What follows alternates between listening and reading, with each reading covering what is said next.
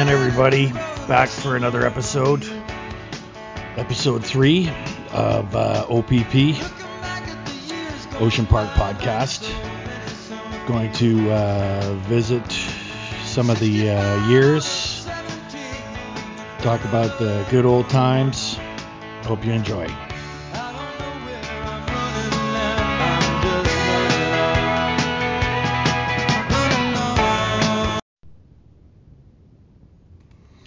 So back in the 90s, uh, was living with Kurt Cole, Harley Dent.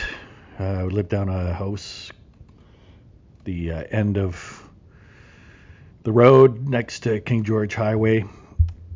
The place is still standing today.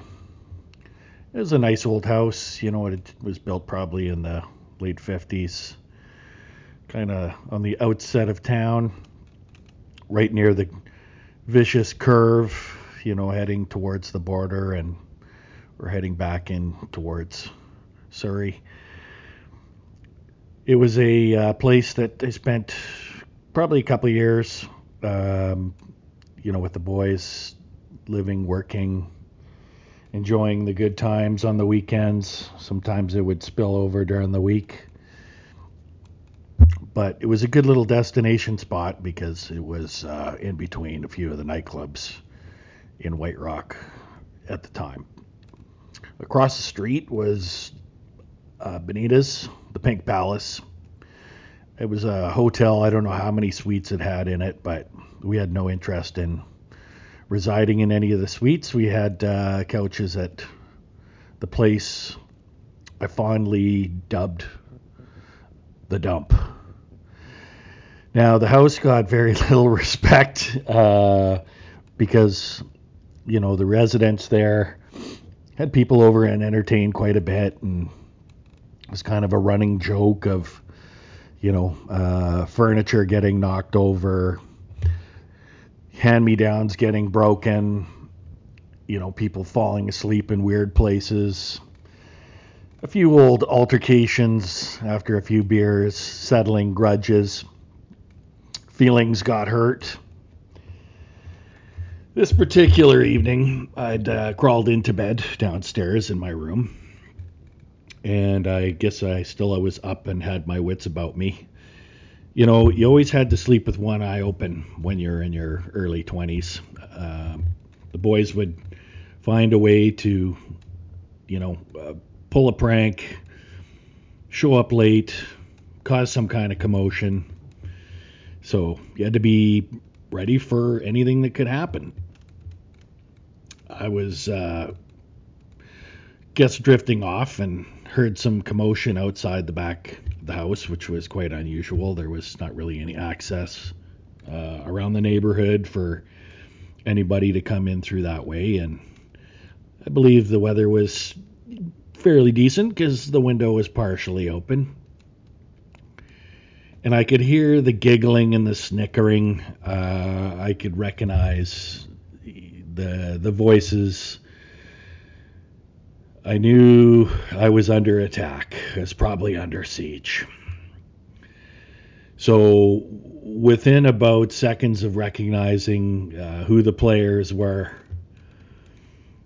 I got up out of bed as fast as I could. And as this was happening, the garden hose was getting stuffed into my window, uh, and I could hear the water getting turned on. Fortunately, uh, the hose made its way back out the window. Minimal water damage, uh, but I knew that basically we weren't done. The four horsemen, Brady, Tanky, Corbett, and I. We rolled pretty tight most days, but you never knew when it was going to be three against one or two against two. We had to practice. We had to exercise our pranks and our violence on each other to be ready for everybody else that might come at us. I got back outside and locked up all the doors as I was going out. The three of them were tearing off in the Golden Phallus, aka Tanky's work vehicle. It was called this because it had a giant PVC tube on the top of it that was painted gold to match the color of the van. Kept his EMT tubing in there and probably a few cold beers. He's driving away, decided to remove one of the windshield wipers from his van just to show that uh, the, the act of war had had commenced.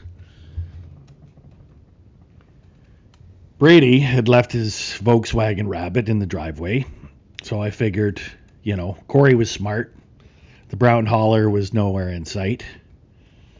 Brady's VW was going to have to serve as the revenge tool since I wouldn't expect Brady to come get it for the next eight hours till at least mid morning. So I put a couple of cinder blocks underneath the car and let the tire air pressure out slowly in the front. Kind of high centering the car so wouldn't be easy to drive away. I grabbed a few condiments from the kitchen and added them to the dashboard. Some ketchup, some mustard, some mayonnaise. Did the steering wheel up a little bit just to let Brady know that I didn't appreciate the the waterworks at one or two o'clock in the morning. So out I went, had a little uh, Sunday morning brunch, probably with uh, some other member of the household. I came back and the Volkswagen was gone, so I knew Brady had figured out, you know, how to get the car out of the situation it was in. Unusual for Brady because Brady Brady would talk a game, but you know there wasn't much, uh, you know, bite behind his bark. So I went into the house and went downstairs to go drop off my keys and my wallet, and Brady had brought one of the garbage bags in the house from the outside can and surgically opened it and had spread some of the garbage on my carpet in my bedroom. Now, I'd have to say he did this very well because there was no salmon heads or coffee grounds or anything, you know, despicable. It was mostly paper and toilet rolls or whatever. So I was quite impressed. Brady was had come up in age. He was now a man. He finally realized that he could retaliate and all would be good. Bygones be bygones.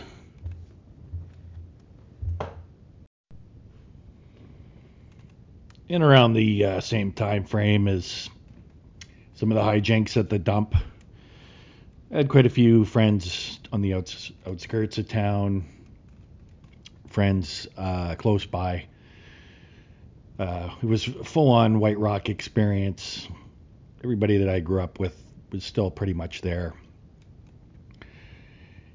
One friend in particular, he was uh, a lot of fun.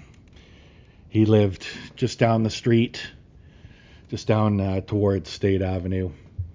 He was a regular visitor at the dump he was an old school friend. Uh, I'd known Ryan for uh, since we were kids. Uh, I was a teenager with him. I also had spent a little bit of time as a roommate living with uh, Tanky at the Russell Stronghold on 20th. A couple stories out of there. So Ryan was quite athletic. He was a hard worker.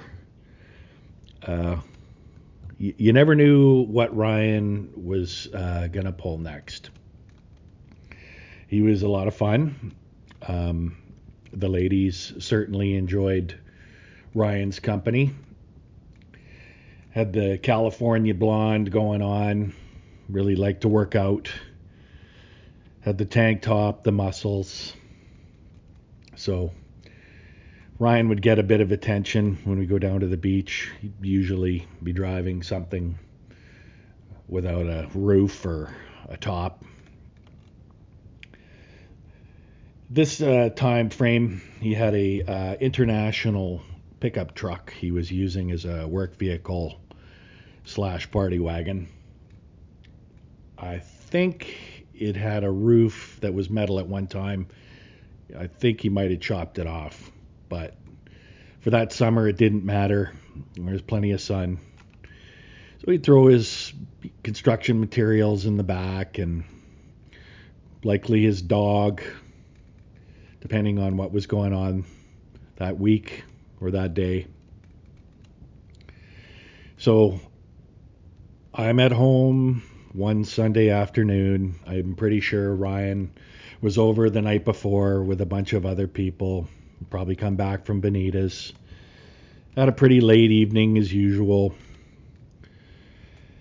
I was expecting to be, you know, alerted in the morning, you know, that somebody was coming by to get their keys or remove their vehicle from the driveway or or whatever. This particular morning, Ryan calls me and uh, he's a little bit concerned uh, about the location of the international. So he says, uh, Lenny. Now, uh, Lenny was a nickname that I received in my early 20s from uh, my good friend Corbett Small. We were at Corey's house one uh, evening, and Corey was pontificating why anybody in their right mind would name their kid Liam. What kind of name is that? He said, You should have uh, been called uh, Lenny because there was another kid in White Rock that was blonde and freckled faced named Lenny Eggert, uh, which I think that was the only things we had in common.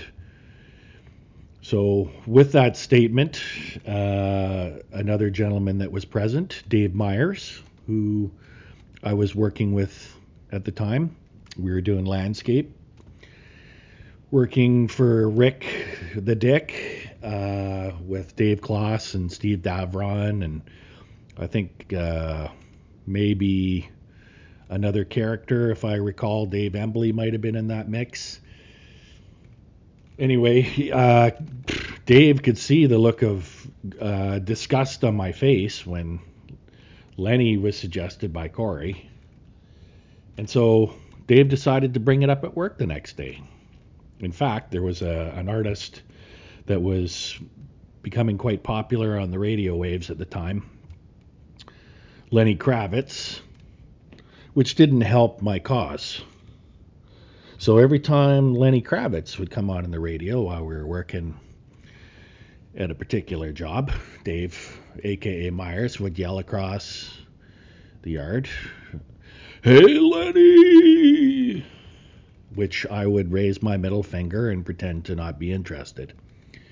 So the name stuck. A couple years later, here I am. Here's Ryan calling.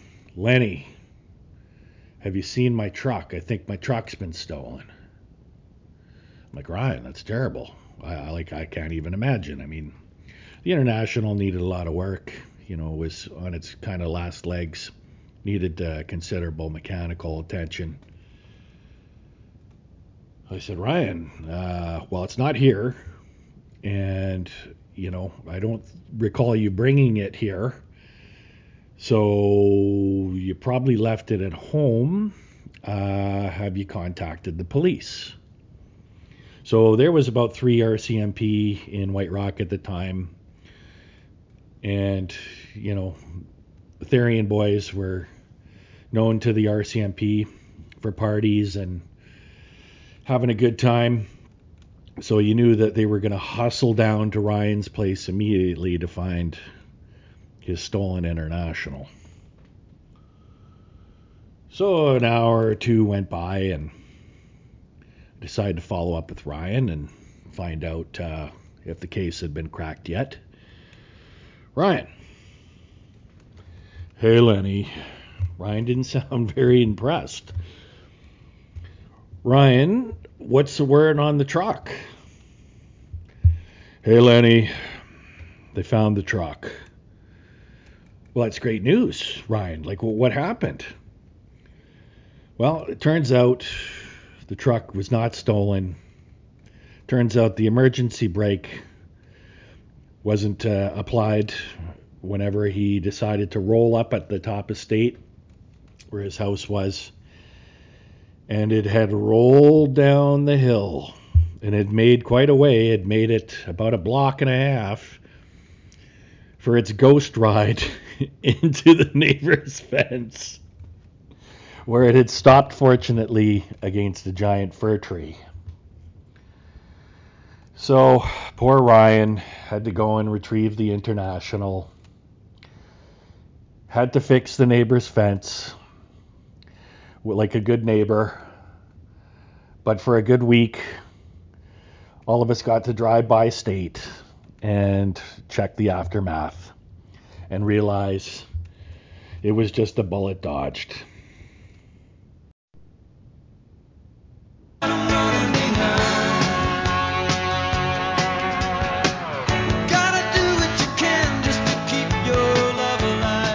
Thank you, everybody, again for tuning in to uh, another episode of OPP. Want to say a special shout out to my friend Ryan. I miss you, buddy. It's been a long time. Still think of you all the time. R.I.P. Ryan. Till another episode, everybody. Take good care.